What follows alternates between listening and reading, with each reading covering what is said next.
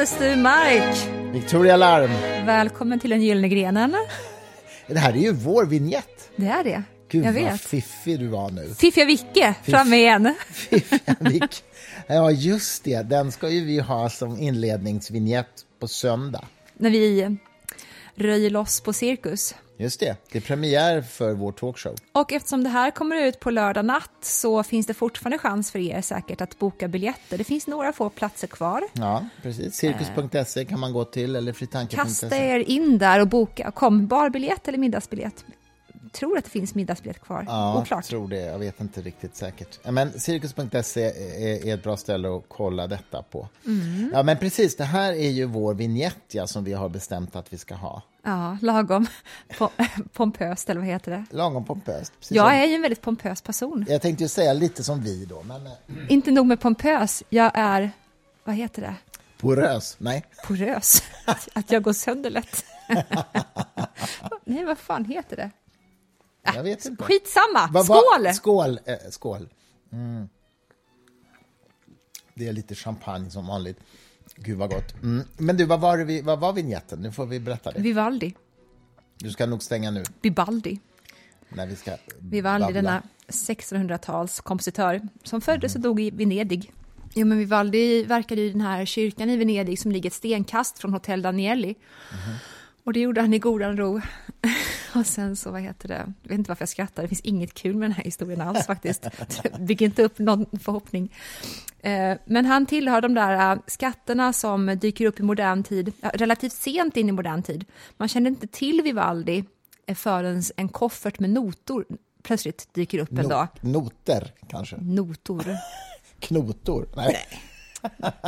Man hittade hans skelett. Alltså, kvinnohat. Ett, ständigt detta kvinnohat. det får du inte. Knotor. Det var ju roligt. Jo, så då blev han allmänt Okej. känd och alla spelade När gjorde man det? Nej, men kanske, inte vet jag. Det, det vet faktiskt inte jag. Nej, okej. Ska jag behöva veta allt? Ja, jag tycker det Var inte det här man- nog? Vad begär du av mig? inte det det minsta man kan? Hur många fruar kan bara så dra ur, ur bakfickan en Vivaldi-historia? Nej, då ska man veta när också. Orka. Berätta något själv då. jag orkar inte. Oh Älskling, hur mår du?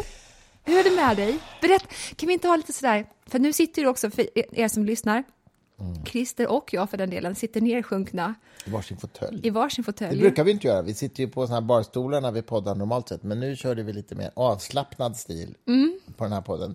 Vi hoppas vi inte somnar. Ja, precis. Eh, så att jag tycker att du, det ser ut som att du är, åh gud vad jag blir in, inspirerad att gå igång på det här. Mhm. Vad heter det? Det ser ut som att jag är din terapeut nu. Visst gör du det? Men jag ligger inte på en ter- terapisoffa i alla fall. Nej, inte än i den här podden, men ta några klunkar till och Ja, just det. Och luta mig tillbaka lite mer. Så är Ja, vi precis. snart där. Ja. Kan inte vi leka lite terapi du och jag? Well, det beror på vad du menar med Alltså, det. Men, Nej men Ja, men- sluta, jag menar inte som ett så rollspel. Jag menar bara att jag kan säga så här, hur, hur, eh, hur har du haft det sen senast då? Eller hur brukar terapeuter börja? ja, det är en bra fråga. Hur har du haft det? Eh, Va, nej, vet du, vet du, första mötet när man går i terapi, Mm. då brukar de också, vilket jag tycker är lite aggressivt, fråga varför är du här? Då vill man bara säga, varför är du här? Och sen blir det trist då att de säger, ja, för att du bokade en tid här. Ja, just det. Nej, men älskling, ja, men jag, jättebra. Jag har haft en, en, en bra arbetsvecka. En del spännande möten faktiskt. Spännande lunchmöten, varav åtminstone ett kan jag inte berätta om, för då måste jag Vilket- döda dig. vilket var det? Nej, jag, skojar. Nej, jag har redan berättat det för dig, men jag menade nu faktiskt. Jag kan inte berätta om det för våra du lyssnare. gifte dig med någon som är hjärndöd som omedelbart säger, vem var det? Ja, det var lite dumt. Men- jag har glömt. Alltså, du behöver verkligen inte döda mig heller om det skulle vara något problem, Nej, för jag det- minns inte. Nej, men det kan jag som sagt inte berätta. Var det med. Orup? Skojar. Orup? Lars Orup, han är död. Jag gick till ett medium. Va? Alltså nej, vadå Lars Orup? Lars Orup, nyhetsankare. Ja, men, ja, En av de tre Ona, Ortmark, Orup och Alltså, Olivekrona. ytterligare ett tillfälle där du märks att du är lite äldre än jag. En aning bara. Ja, Ja. eh, Däremot hade jag en väldigt trevlig fikastund med Åke Ortmarks änka, Eva, som är en eh, nära vän sen, ja vad är det, 20 år. Eh, och eh, Åke och Eva har varit väldigt betydelsefulla för mig, måste jag säga. Eh, kan du bara för de som inte vet vem Åke alltså ingen Åke nästan vet vem Åke är, är om man är i min ålder under? En, en av de stora journalistlegenderna i Sverige. Han var med sen tv föddes i Sverige faktiskt och gjorde tv och har varit politisk journalist och nyhetsankare och allt möjligt sånt han gjort och känd för sin skjutjärnsjournalistik. Han ställde makthavare mot väggen och har gjort mm. i en massa olika former i massa olika typer av program genom, genom alla åren. En helt fantastisk människa.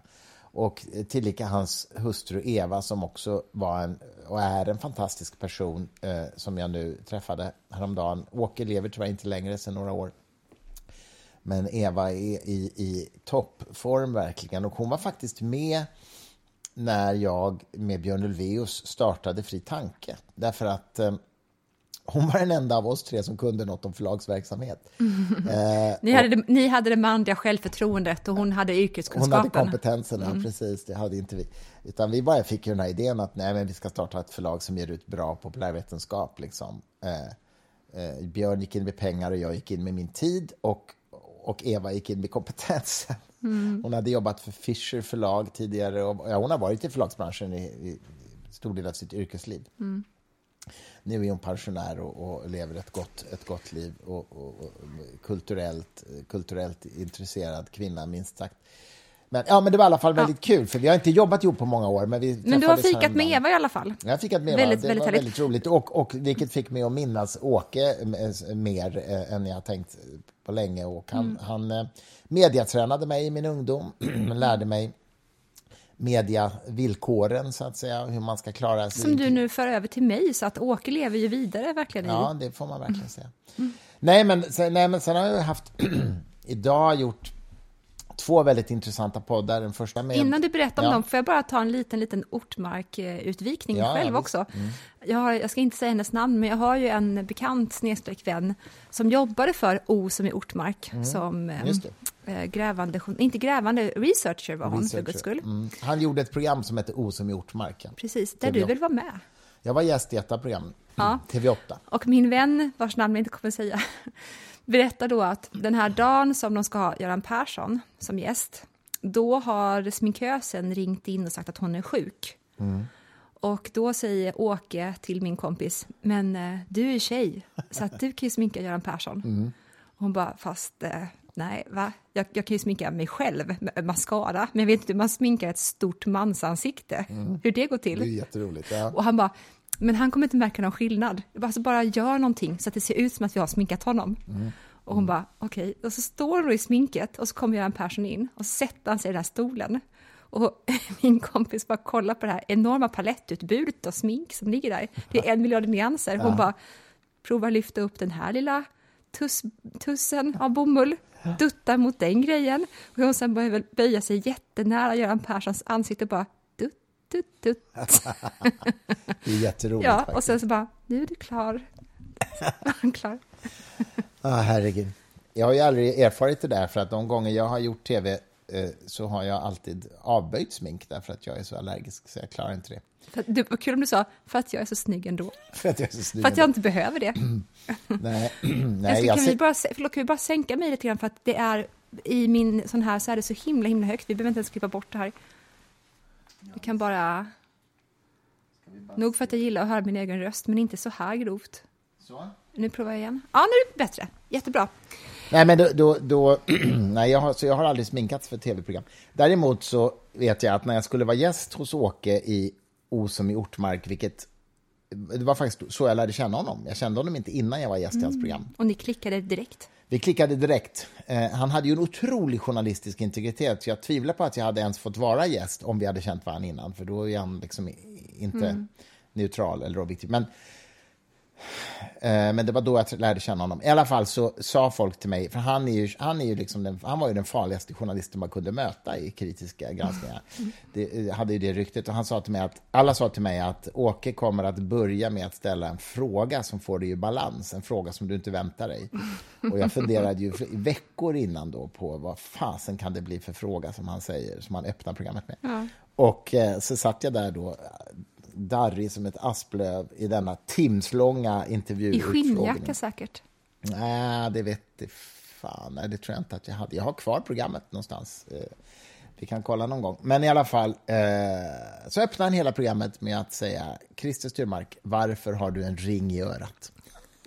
Det var hans öppningsfråga. Och alltså, den hade jag inte förutspått kan jag säga. Det var så kul man hade börjat med Christer Styrmark, det är jag som är din pappa. så bara, ja. Varför, var, du, men ditt svar är ju så bra. Berätta vad du svarade. För att jag tycker det är snyggt, sa jag. Det är väldigt bra. Det räcker så. Ja, det räcker faktiskt så. För jag tycker, du har lagt till, för jag tycker det är snyggt, Åke. och nu ska jag ta ring i örat på dig med. Och så har du kvar, har du med dig en sån här pistol och bara pump i hans örsnibb. Nej, men vi Åke och jag har skrattat många gånger åt den där episoden efteråt eftersom vi sen började umgås och gjorde det ganska mycket under, under många år. Han var väldigt karismatisk, alltså ja, som kvinna måste jag säga att han var det. Det ja. uppfattar säkert män med såklart. Jo, men absolut, han har otrolig utstrålning. Han hade alltså. it. Ja. It han skrev ju sina memoarer sen Eh, som är otroligt intressant läsning om, om liksom ett svenskt mediaklimat mm. som växer fram och sådär. Så det kan jag rekommendera. Kom ut på Bonniers för kanske tio år sedan. Mm, mm, mm, eh, nej, men du, jag, jag, jag måste drifta några grejer som... Eh, jag, gjorde, jag har gjort två poddar idag, men den första var med en professor i matematisk statistik som också sysslar väldigt mycket med AI, eh, forskningsfrågor och, och, existentiella risker med AI och sådär. Han heter Olle Häggström. Det blev en jättespännande podd i Fri Tanke-podd-serien som kommer om ett par veckor. Då. Men eh, alltså det har ju hänt så fruktansvärt mycket inom AI. Alla har väl nu hört talas om den här ChatGPT som ju är den här liksom, texten. Jag blir, jag, jag, jag blir nästan eh, trött när folk håller på att prata sönder det här så mycket. För mm. att eh, det råder så många missförstånd om den ju. Mm. Eller tänker jag på fel nu? Är jag sur i onödan? Jag tänker på Google-anställda som ja, det är något skrev in. Okej, men bara den... Men det är ju samma princip. Så att... Principen att skriva in någonting till en AI-dator som sen ger svar, det ja, är ju det. samma sak. Ja, samma. Och nu ja. finns det ju också för tiden en, eh, att man kan skriva in eh, en fråga och sen så svarar en röst, som Hitler till exempel.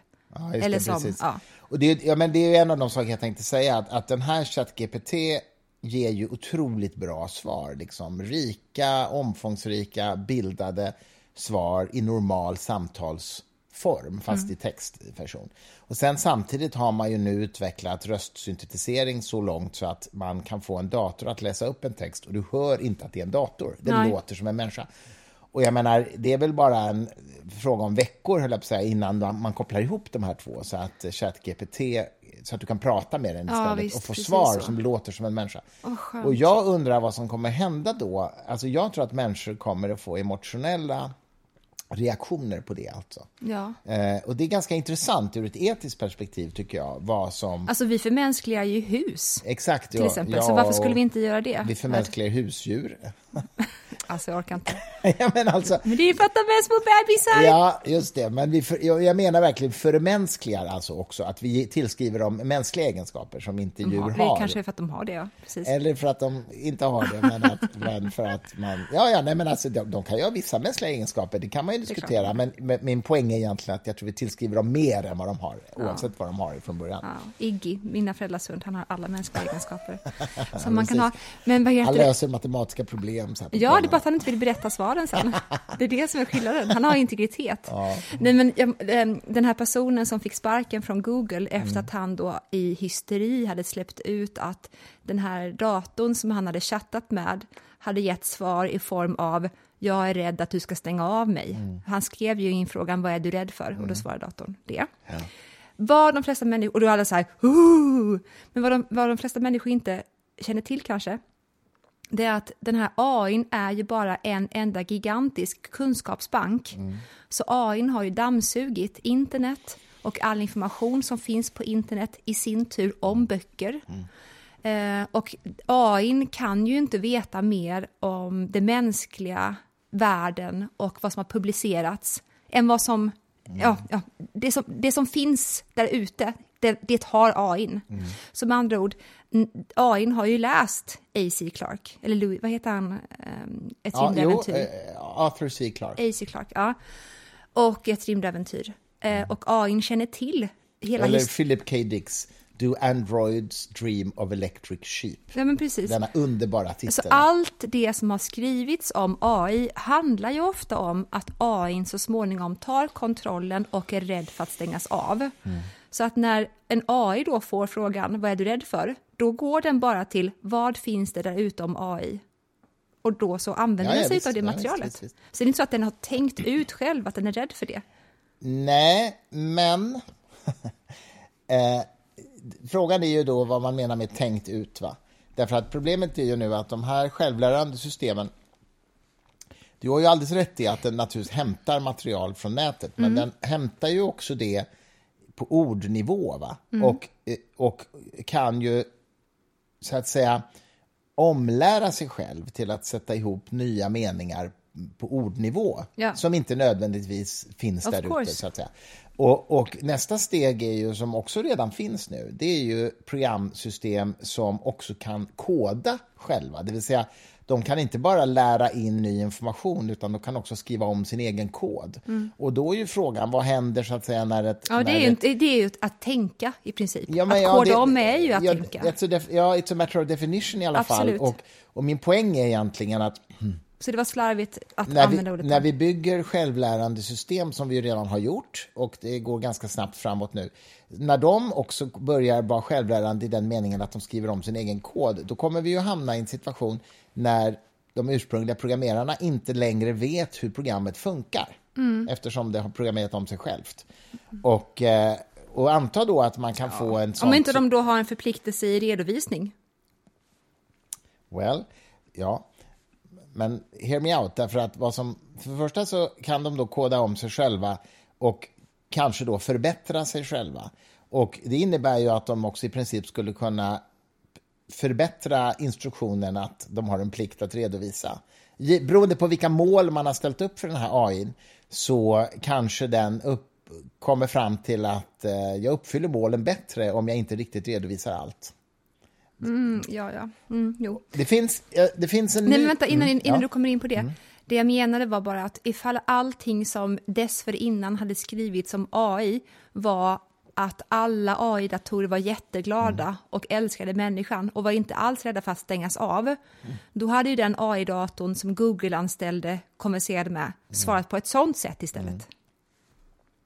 Ja, jag, visst, nej, men jag, jag, förstår, jag, jag förstår din poäng, men det här eh, ChatGPT då, som är utvecklat av ett företag som heter OpenAI, som utan tvekan är, ligger i absolut frontlinjen i världen när det gäller att bygga de här systemen. När de släppte det här programmet till allmänheten, vilket ju var för några månader sedan, som det gick att använda på internet för vem som helst, då hade de ju byggt in ett antal restriktioner till exempel så kunde man liksom inte fråga den, menade de, man kunde inte fråga hur tillverkar man en självmordsbomb eh, eller självmordsbälte eller hur, hur, hur vad heter det, gör man amfetamin i sitt källarlabb eller ja, du vet den typen av grejer. Hur begår man ett mord utan att bli upptäckt och sådär. Och eh, det sa de då så här, vi har byggt in sådana restriktioner. Eh, det kallas för AI alignment, alltså att man ser till att AI inte löper amok. Va? Det finns jättemycket spännande forskning kring AI alignment just nu och det finns de som menar att man borde göra mycket mer där. I vilket fall som helst, det visade sig ju ganska snart att det där kunde man trixa bort. Man kunde fråga, man, om man, man kunde inte fråga hur bygger man ett självmordsbälte, men man kunde säga så här ungefär att eh, vi ska spela en teaterpjäs där en av aktörerna ska vara terrorist. Han ska fejka att han bygger ett självmordsbälte. Hur gör man det eh, mest trovärdigt i teaterpjäsen? Ja, och, så, och, då, och då lyckades man alltså kringgå de här det restriktionerna. var ju, det, alltså en, en niondeklassare hade kommit på att vi ska ställa frågan så här istället. Mm, exakt. Vilket gör att man då undrar, om de är smarta nog att utveckla AI-datorer, hur kan de inte vara smarta nog att inse att man kan kringgå de här frågorna på ett sånt sätt? Exakt, och det här är precis vad ett antal tunga AI-forskare säger i debatten internationellt. Det läggs för lite fokus på AI alignment. Och eh, det läggs, dessutom är det så att företag konkurrerar med varandra så att de har bråttom att få ut den, den bättre versionen av den här språkmodellen. Och Marknadskrafterna kommer in och Ja. rubbar säkerheten för alla. Exakt, exakt. Och det här är en farhåga som flera riktigt tunga aktörer i den här debatten varnar för, helt enkelt. Mm. Eh, jag måste bara berätta också, det finns en biofilm som vi ska se eh, som, jag, som jag inte har sett. Jag älskar att du säger vi, då är alltså hela, all, alla som lyssnar och du och jag. Ja, nu menade jag just du och jag i och för sig i första hand. Men det, är, det är en skräckfilm faktiskt. Eh, och jag gillar inte det normalt, eh, som du vet, eh, men, och inte du heller. Men eh, eh, det här är en skräckfilm, den heter Megan, den går på bio nu. Och den handlar... Eller dockan? Ja, nej, det handlar om AI. Mm. Och det, det som jag har förstått idag efter att ha dels pratat om det i en podd och dels läst på en del på nätet, det är att det är en väldigt välgjord, eh, vad ska vi säga, filosofisk problematisering av idén om medvetna maskiner mm. och risken, riskerna med dem. Okay. Storyboarden, jag ska inte avslöja hela filmen som jag har fått återberättat idag, men storyboarden är ungefär så här att det är det är en ung flicka, en nioårig flicka som förlorar båda sina föräldrar i en trafikolycka, väldigt tragiskt. Och då har hon en moster eller vad det är som jobbar som AI-forskare på något techbolag. Och hon får ta hand om den här flickan och då har hon i, i sitt labb en prototyp för en slags robot som ska vara en sån här omvårdande robot som heter Megan. Mm. Eh, och hon tar hem den här till den här nioåriga flickan som en slags lekkamrat. Mm. Och så ger hon den här instruktionen, den här robot, roboten då får instruktionen att eh, ditt mål är att se till att den här flickan aldrig kommer till fysisk skada mm. och att hon inte utsätts för emotionella, så att säga negativa påfrestningar. Det är den här robotdockans instruktion. Mm. Hon och, har inte läst Nietzsche, den mormon kan nej, säga. Nej, nej, jag, jag, håller med dig. Jag vet precis vad du tänker nu eftersom psyki, vad heter det, emotionella negativa påfrestningar behövs. nödvändighet för att, för att, bli en vuxen stark människa. Vuxen, ja, precis. Men hon, hon ger hon, den här eh, omhändertagande kvinnan, hon jobbar jättemycket och hon känner att hon klarar inte av att ta hand om den här tjejen riktigt själv. Så hon tar hem den här prototypen i alla fall och ger den här instruktionen att hon ska bara få ha det bra, liksom. Curlas, cur, curling i sin... Bara ät chips. Ja, nej, inte så, men cur, liksom curlas, hon ska beskyddas.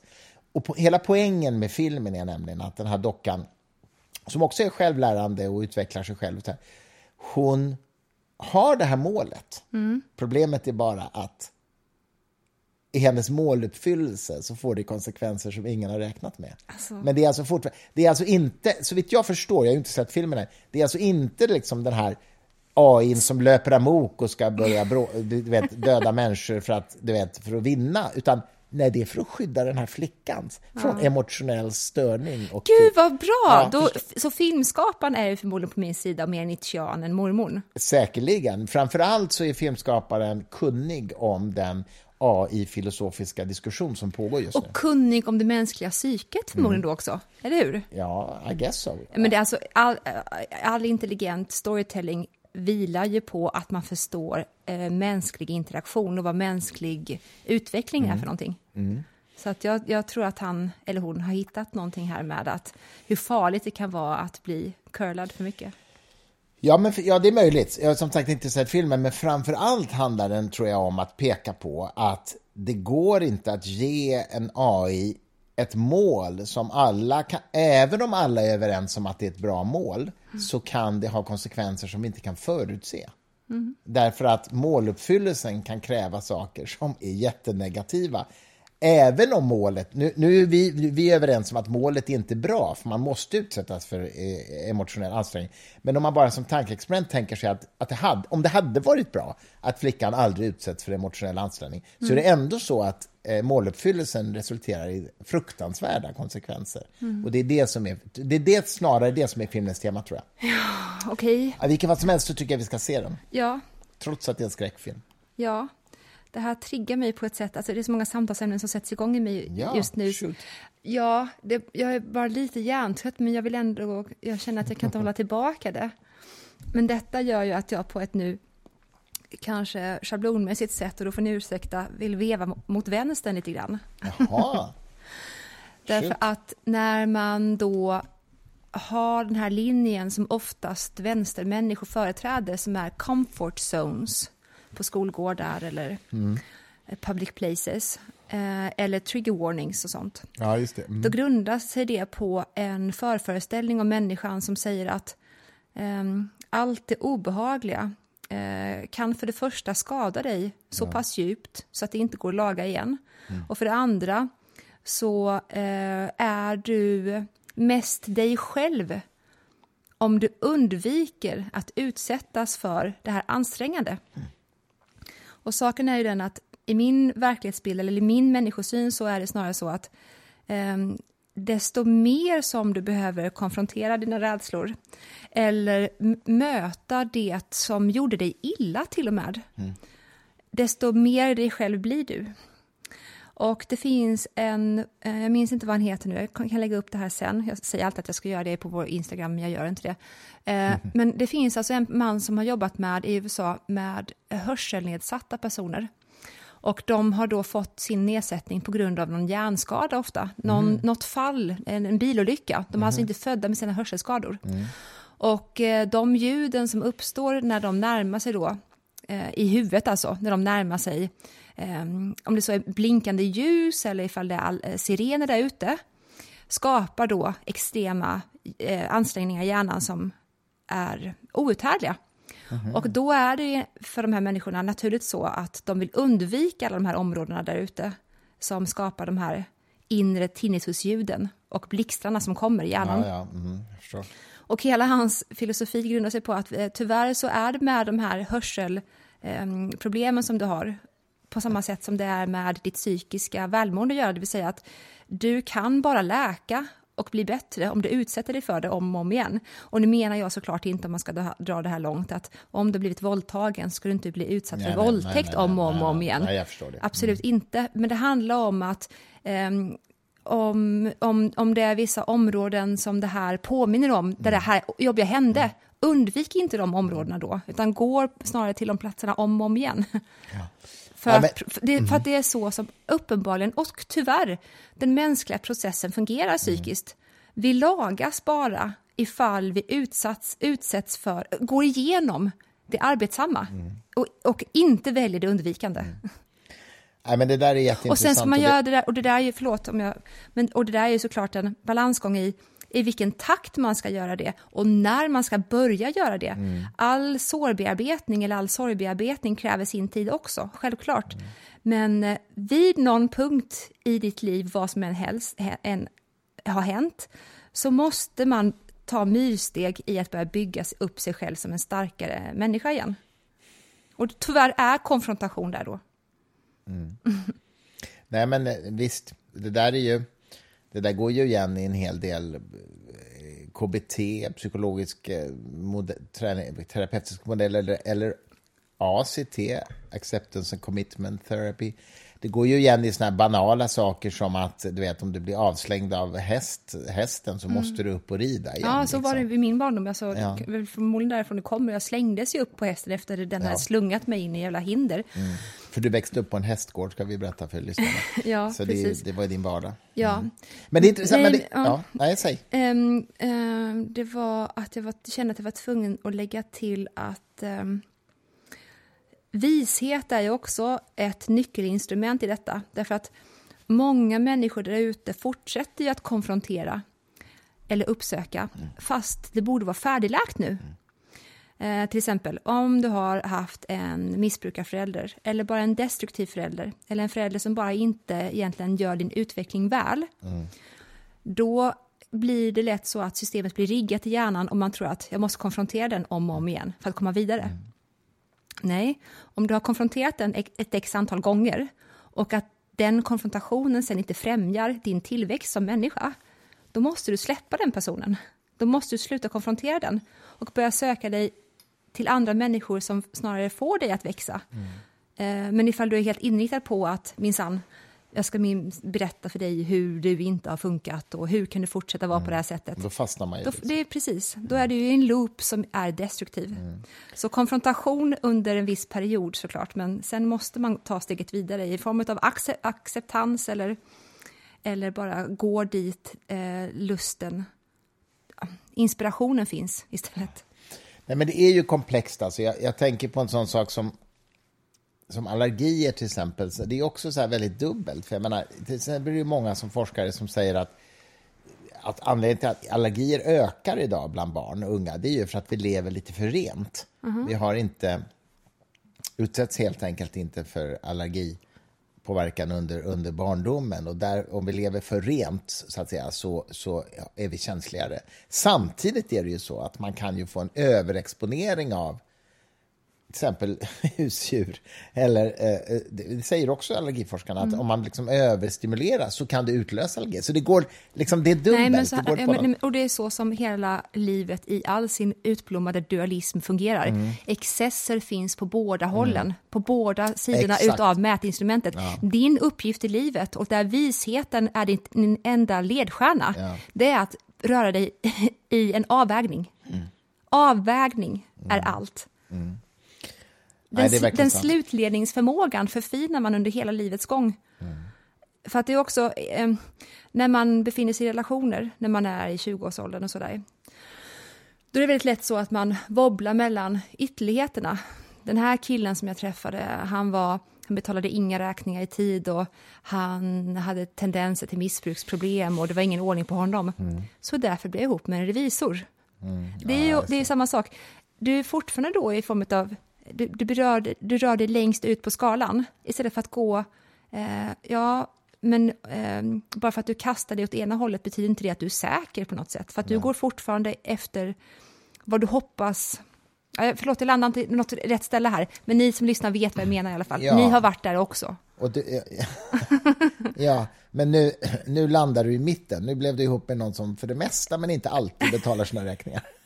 Jag blev ihop med riksateisten, Christer Sturmark. Ja, vad, Älskling. vad har det saken Som för det mesta betalar sina räkningar. Ja. Älskling. För det gör man om man Nej, men du är verkligen, du är sinnebilden för mitten. Därför att du är i konstant också öppenhet och rörlighet. Jag kan inte förklara det så bra, men du har ett vigt sinne. Du är vig i intellektet. Och sen så, det här som jag återkommer till och tycker är mysigt att prata i podden. Du är så kärleksfull. Hallå. Jag älskar det. Nu blir jag generad, så nu går vi vidare. Det är Eh, det, bästa, det, är det, det, är det bästa.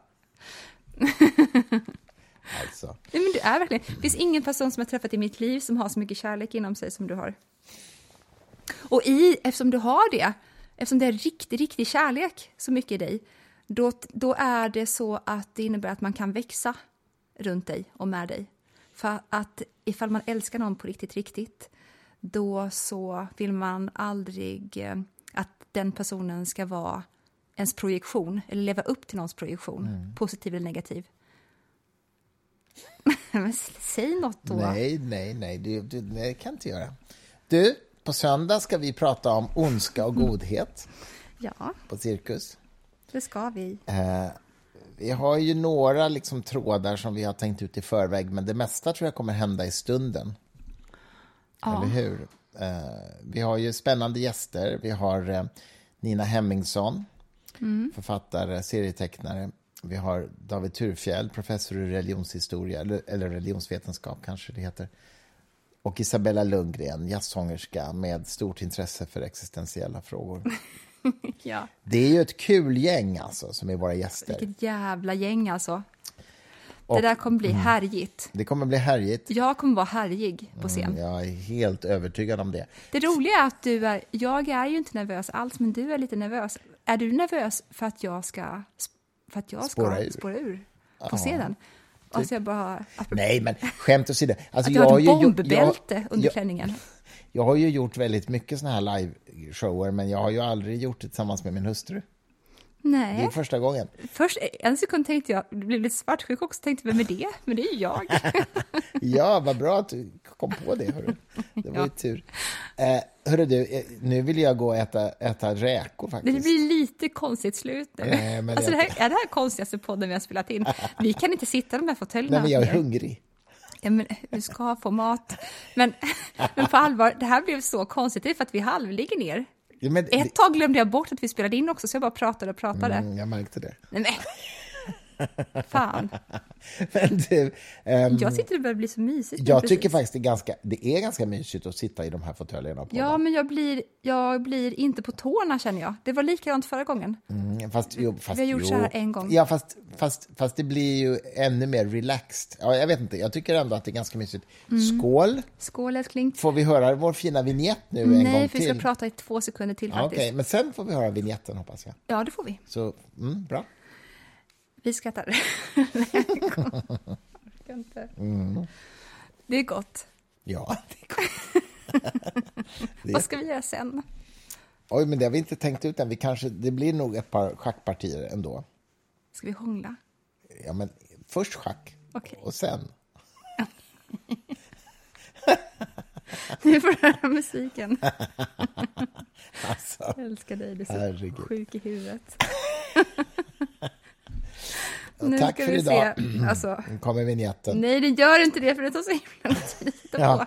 Det här är inte, att ens sådana här poddar är fria att göras. Ja, jag vet. Det borde förbjudas faktiskt. Ja. Men du, eh, vi ses på söndag kanske. Några av er som lyssnar kanske Kom, kom! Tack för idag. Ha en skön söndag.